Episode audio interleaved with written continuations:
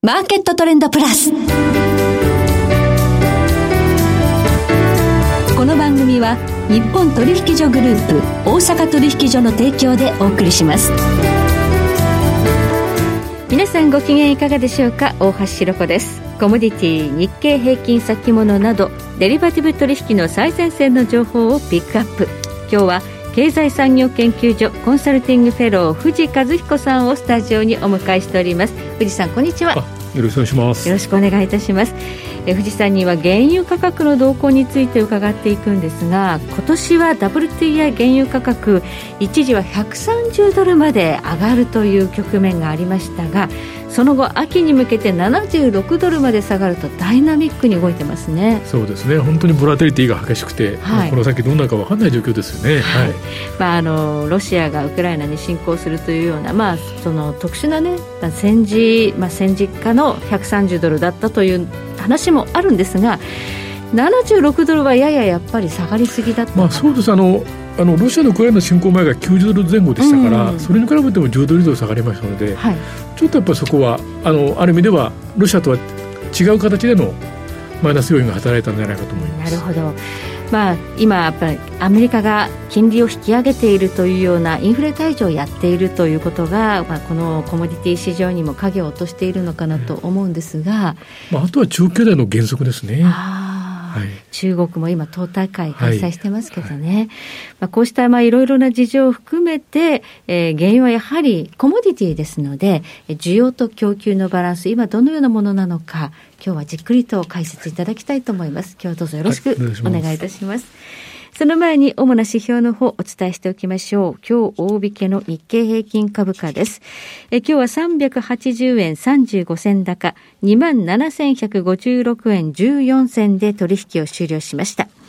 えそして今、代償の日経平均先物夜間取引スタートしています。現在27,180円で動いています。日経平均ボラティリティインデックスは23.39でした。東京プラッツドバイ原油先物中心現月23年3月切りは日中取引の終値で170円高74,760円でした。大阪金先物23年8月切りは日中取引の終値で34円高7900円となりました。ではこの後富士山にじっくりとお話伺ってまいります。マーケットトレンドプラス。さて、ここで番組からプレゼントのお知らせです。アンケートにお答えいただいた方の中から抽選で、北浜投資塾のネックピローと、ラジオ日経オリジナルクオカードをセットで20名様にプレゼントいたします。ご希望の方は番組ウェブサイトの応募フォームから番組の感想などをご記入いただき、どしどしご応募ください。締め切りは10月25日火曜日です。なお、当選者の発表はプレゼントの発送をもって返させていただきます。皆様のたくさんのご応募お待ちしています。さて今日は経済産業研究所コンサルティングフェロー藤和彦さんをお迎えしております。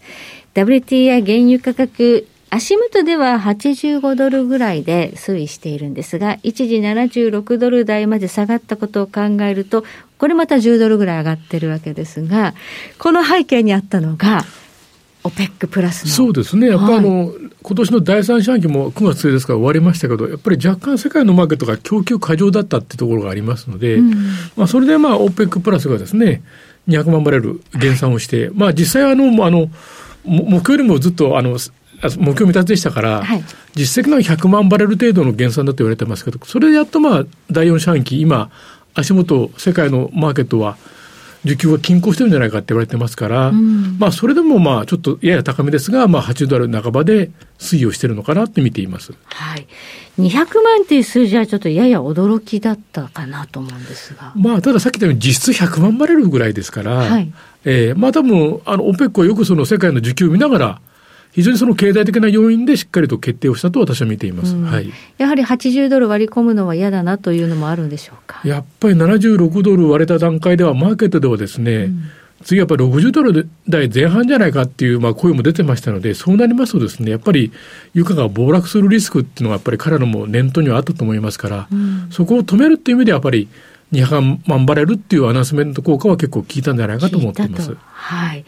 ただ、あの、アメリカのバイデン大統領が7月にわざわざサウジアラビアに出向いて、増産してくれというふうにお願いしていた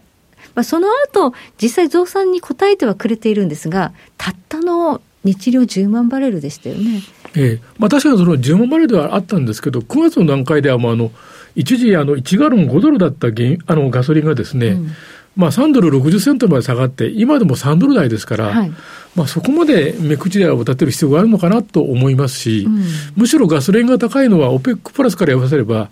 アメリカ国内の生成能力が足りないからガソリンが高いっていうことですから、はい、まあ自分たちのせいにしないでくれっていう気持ちはあったと思います。はい。ただ、なんとなくこう、外交的には少しこう、舐められてるかなっていうようなね、メンツが丸つぶれかなという印象があって、中間選挙前には結構この OPEC プラスの大減産っていうのは響いたかなと思うんですよね。まあ結果的にはそうですけど、まあ逆にそうなるのは分かってるのに、あえてその、まああの、報道ではですね、事前に OPEC プラスに対してあまり、あの、減産しないでくれって要請したっていうのは出てますけど、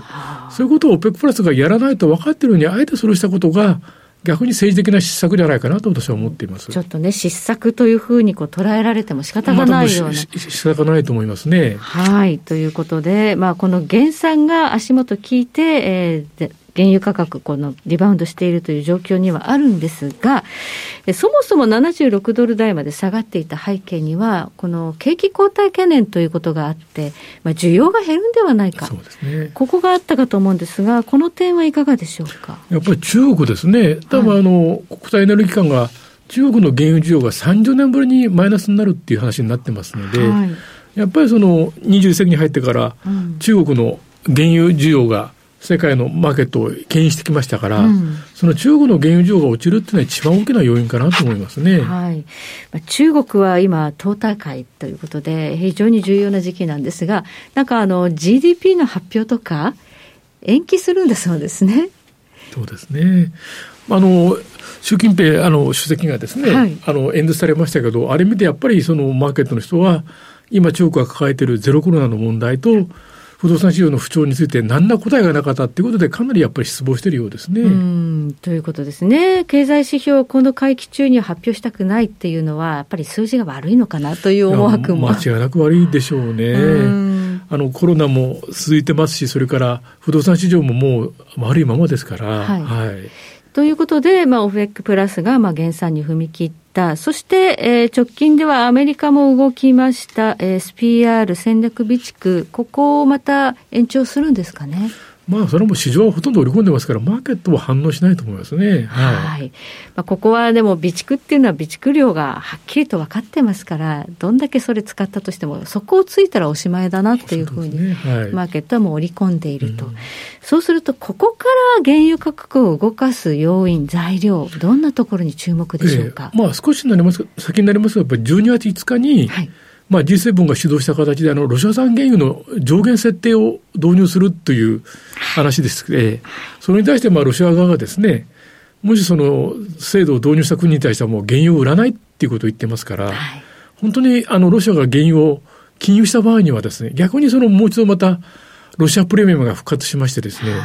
原油価格が高騰するんじゃないかっていうことを一番心配しています。はい、このプライスキャップというふうにも呼ばれていますけれども、まあ、G7 で合意してるんですよね、すでにね。はい、はい、だ実施するのが12月5日。12月5日からですね、原因については。はい。で、ロシア産原油を輸入する場合は、まあ、決まった価格以上の価格で買ってはならないということなんですね。そうですね。ええーまあ、ロシアからすれば本当にあの不届き千番の話ですから、はい、当然その本当にやっぱりあのロシアはもう原油を売らない可能性がありますから、はい、それらは全く新しい材料になりますので、供給サイドの、まあ、リスクプレミアムということで、まあ、価格がまたポーンと10ドルとか、それ以上上がる可能性がありますね。はい。G7 各国に、えー、ロシア産原油が供給されなくなるリスクというのが12月5日。まあ、ここはちょっと注目なのは、その前の日に OPEC プラスの会合もあるんですね。そうですね。はい。うん、ここでは、どのような話し合いがされるのか、ちょうどなんか日程が近いですね。えー、多分あの、オペックプラスとしてもですね、はい、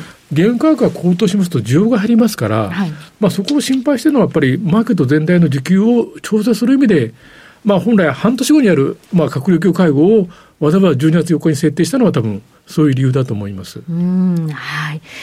まあ、今、世界の景気後退、中国を中心に、まあ、景気が落ちていくという流れの中で、需要がやっぱり少なくなっていることは事実ですので、あんまり価格上がると、これはこれで買い手が減るというリスクもあるわけですね。そうですね。逆に90ドル超えちゃいますと、不景気の中で90ドル超えますと、はい、むしろ需要がガクンと落ちるリスクがありますので、うんうん、そこは多分、オペクラスもよく分かっていると思います。はい。はい、じゃ供給サイドの価格のこうコントロールとしては、そのまあ、80ドルは割らせたくないけれども、あんまり高くならないように、80ドル、90ドル前後。はい。まあ、それは今回、オペックプラスの200万バレルの減産というのは、多分そういう意味合いだったと私は思っています。はい。まあ、アメリカとしてはもっと下がってほしいというのはあるんですよね。まあ、そうでしょうけどね。はい。まあ、これがうまくいくかどうかということもあるんですが、さあ、中東の動きも気になります。すね。はい。まあ、今回やっぱりあの、バイデン大統領が、その、せっかく中東にいたのにメンツ丸つぶれだっていうことで、サウジに対して武器の、はい支援をだから見直すって言い方してますけど、ま、やっぱり非常にタイミングが悪いところで、はい、あの4月から続いてたあのサウジとイエメンの反武装政府の風刺の間の停戦合意が失効してしまったのですね。ままたそれはやっぱりその風刺によるそのドローン攻撃っていうリスクが生じてますので、はい。はい、そういうタイミングでアメリカから武器が来ないとやっぱりあの中東特にサウジの地政リスクっていうのがこれから出てくることを私は心配しています。なるほど。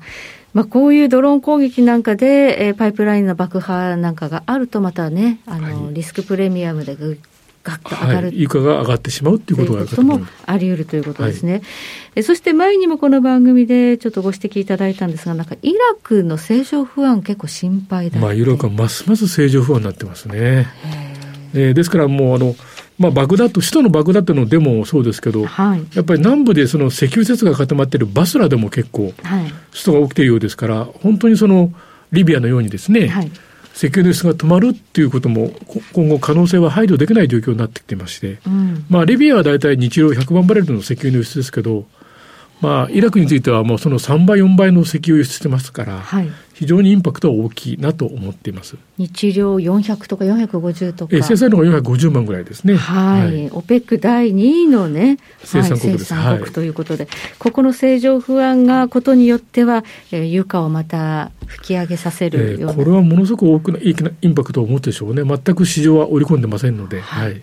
そうすると、まあ、今80ドル台でちょっとこう均衡している原油価格、リスクとしてはやはりちょっと上がるリスクのが。そうですね。ちょっとあの、地政学リスク含めて、その人為的な介入によって、あの、マーケットが混乱するっていうのを一番心配しています。はい。となると、まあ、世界のこのインフレの流れっていうのはなかなか落ち着かない。いやちょっとしばらく厳しいですね。インフレの時代に入ったかな、はい、ということですね、はい、はい。ありがとうございます。今日は経済産業研究所コンサルティングフェロー藤和彦さんにお話を伺いました。藤さんどうもありがとうございました。ありがとうございます。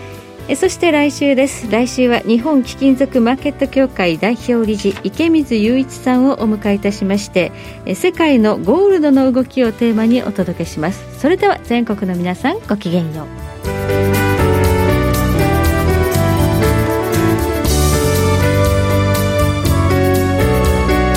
この番組は日本取引所グループ大阪取引所の提供でお送りしました。